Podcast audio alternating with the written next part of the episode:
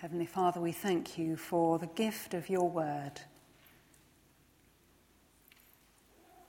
We pray that you will open it to our hearts and minds, and our hearts and minds to you. Give us wills to obey you through Jesus Christ our Lord. Amen.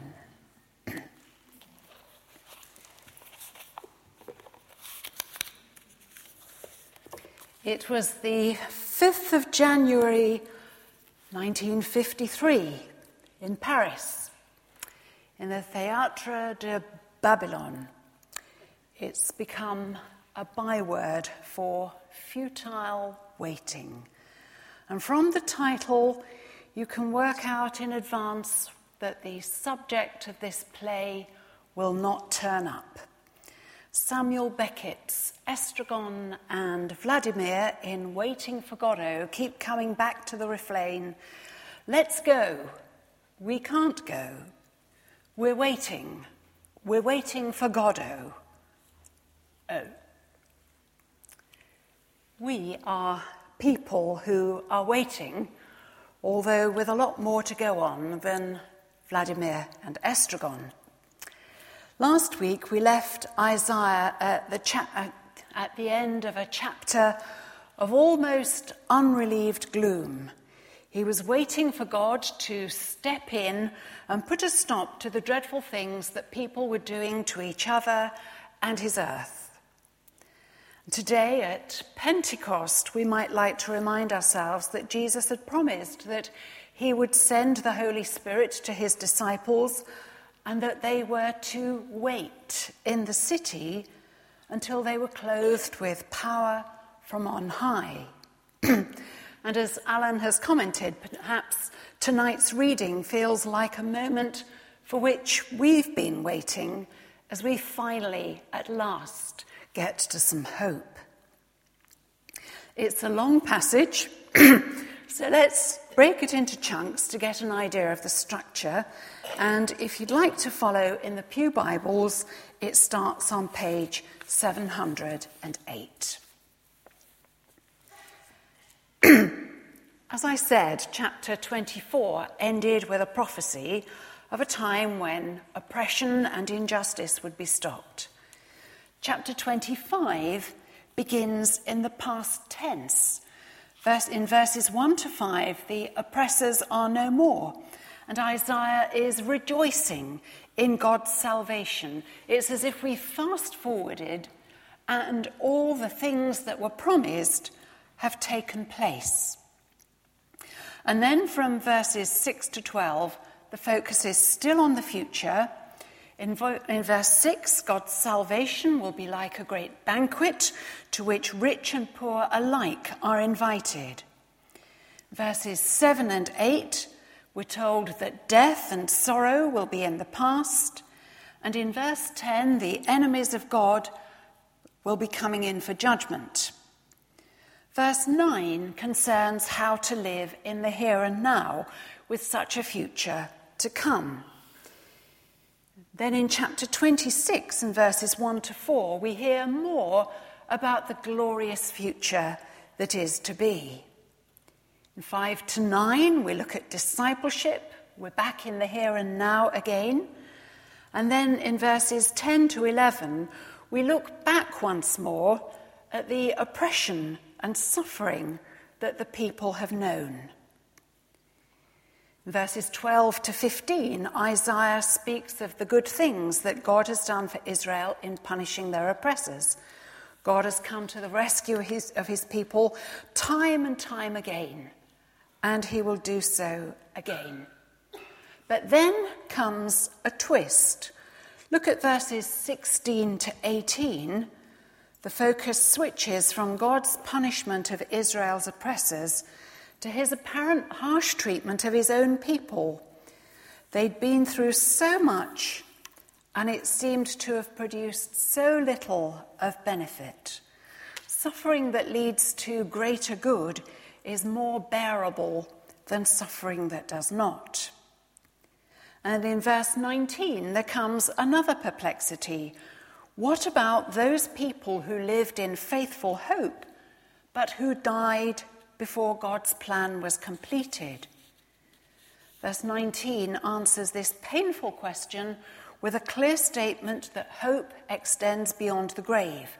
Their waiting will not turn out to have been in vain. Verses 20 and 21 form a short oracle on waiting. God's wrath will be directed not against Israel this time, but against her enemies.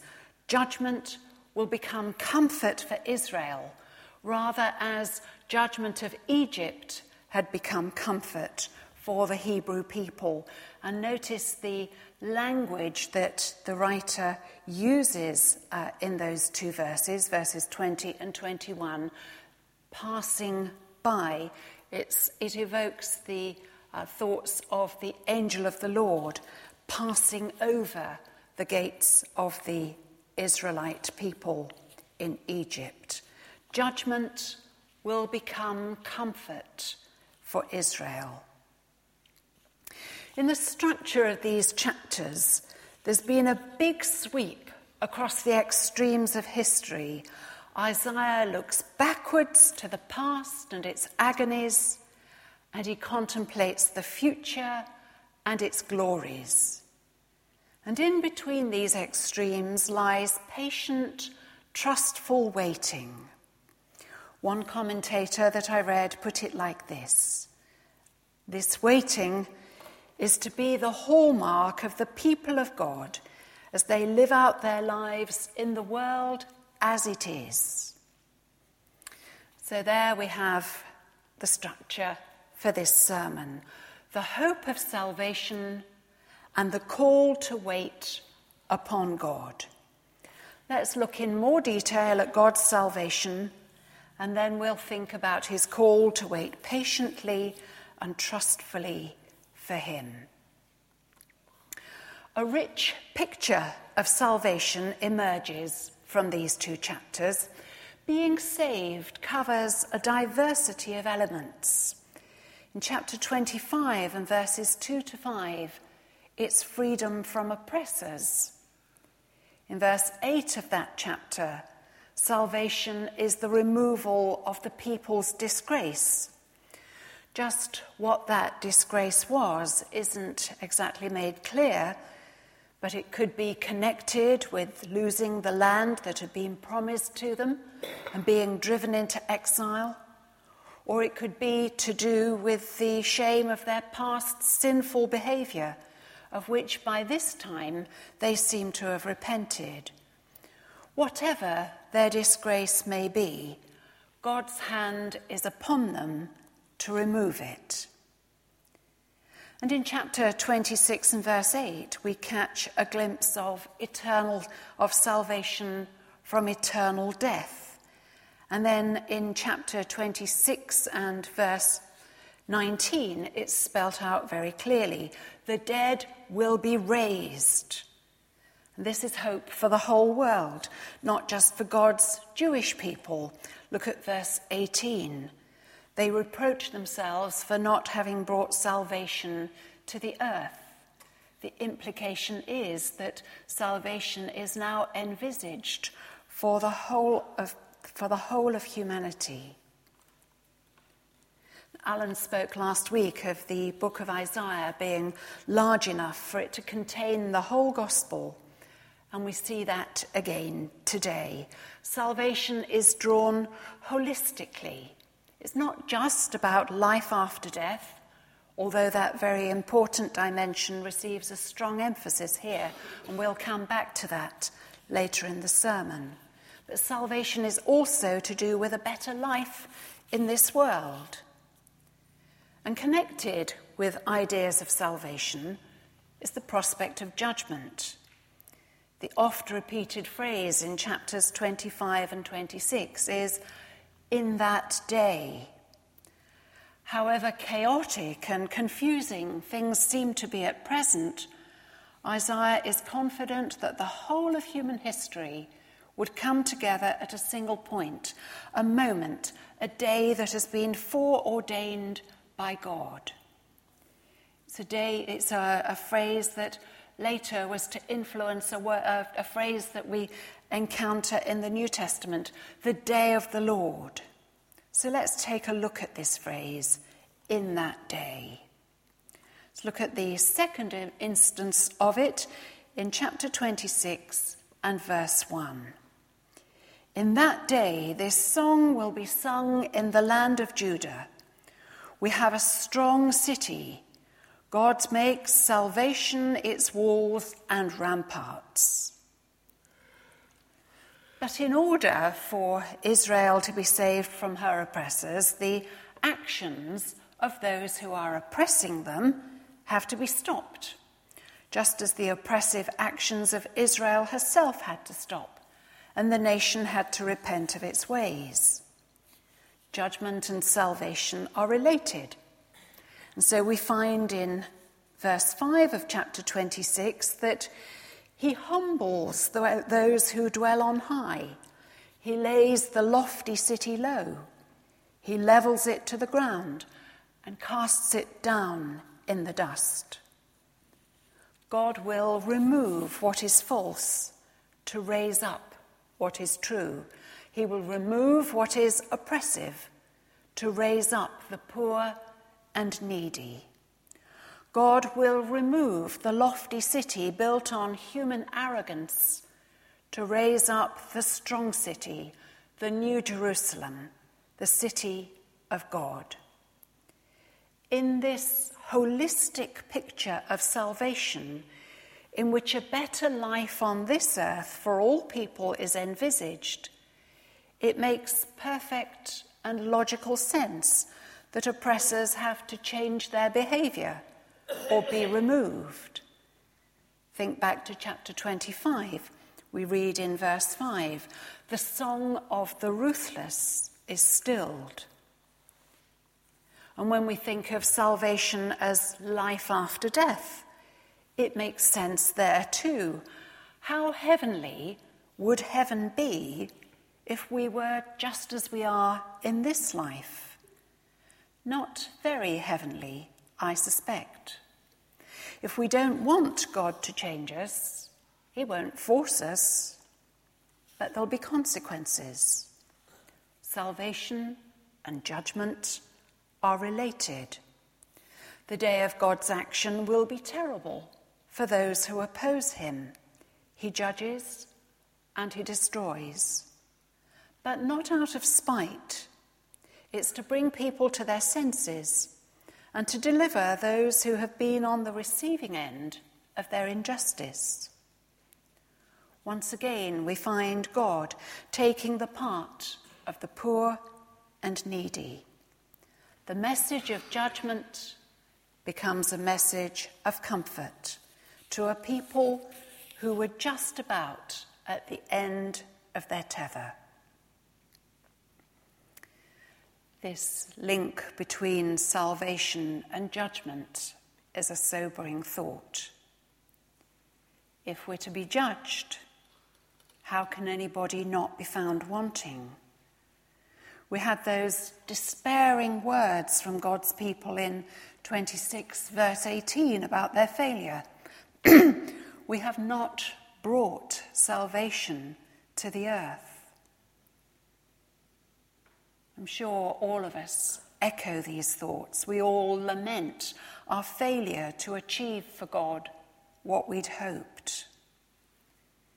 And yet, hope persists. Hope that God hasn't given up on his people despite our failure. Again, we find that much of the picture of salvation in Isaiah is picked up in the New Testament by Jesus. It's precisely because human beings cannot make themselves worthy of heaven and are unable to save themselves that Jesus came to this earth in order to do for us what we could not do for ourselves. Salvation is God's work in us. Despite our sin and failure, we can have complete salvation, life everlasting in heaven and God's holy presence now. So salvation is not just about a judgment from which we escape, it's about a life in which we participate. And it has a dimension in this world, but it's to be completed in the next. We can't work our own way into it, it is God's work in us. And what God asks of us is that we wait patiently and hopefully for Him. It's another of the refrains throughout these two chapters that God's people trust in Him and wait for Him. The call of God to us is to live in the reality of this world and to work to improve that reality and even though we know that it will be frustrating, we'll be sustained in that work by the hope that in heaven, God's purposes will eventually be made complete. So we look beyond the grave, where God's purposes will eventually be fulfilled.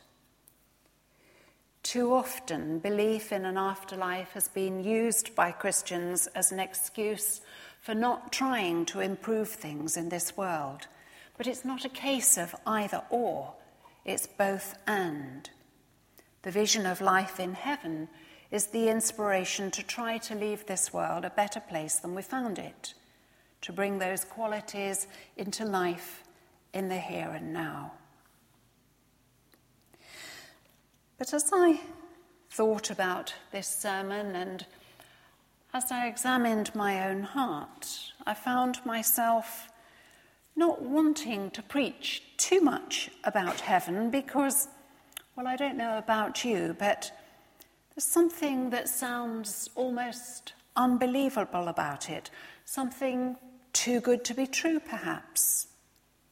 And I wondered, as I thought some more about it, whether it might strike you that way too whether perhaps without realizing it, we find it easier to focus on life in this world because we're tempted to soft pedal on hope of an afterlife. And for me, I think that temptation comes from the caricature of Christians as a bunch of people who dodge the harsh realities of life with pie in the sky. Sometimes we may try to avoid that accusation by emphasizing life in this world and working to make life better here and now, and ignoring the hope that we have of it being completed in heaven. And there may be a grain of truth in the accusation. We admit that we don't know all the answers in this life, but that we trust that it will make sense eventually in heaven. I've examined my own heart in the past few weeks quite a bit on this one. And I've come to the conclusion that Yes, we do have to think about these things, but they don't make belief in an afterlife redundant. Ideas of heaven may seem that way to us because, by and large, life expectancy is so much higher for us. Medical conditions that struck terror into the hearts of people in the past can be treated routinely if you know Pride and Prejudice well, written nearly 200 years ago, uh, Jane Bennet uh, is out in the rain and she catches a chill, and the family are deeply disturbed at the danger this presents to her. People in this country today would hardly think about it. Here's a quotation from somebody called Ian Morrison, a former president of the Institute for the Future. You can look up that organisation on the internet if you want to. He's musing on life and death, and he says this In Scotland, where I was born, death was seen as imminent. In Canada, where I trained, it was thought inevitable. In California, where else, where I now live, it's seen as optional. I think that's priceless. There are two problems with this. It isn't, but people tend to think that it should be.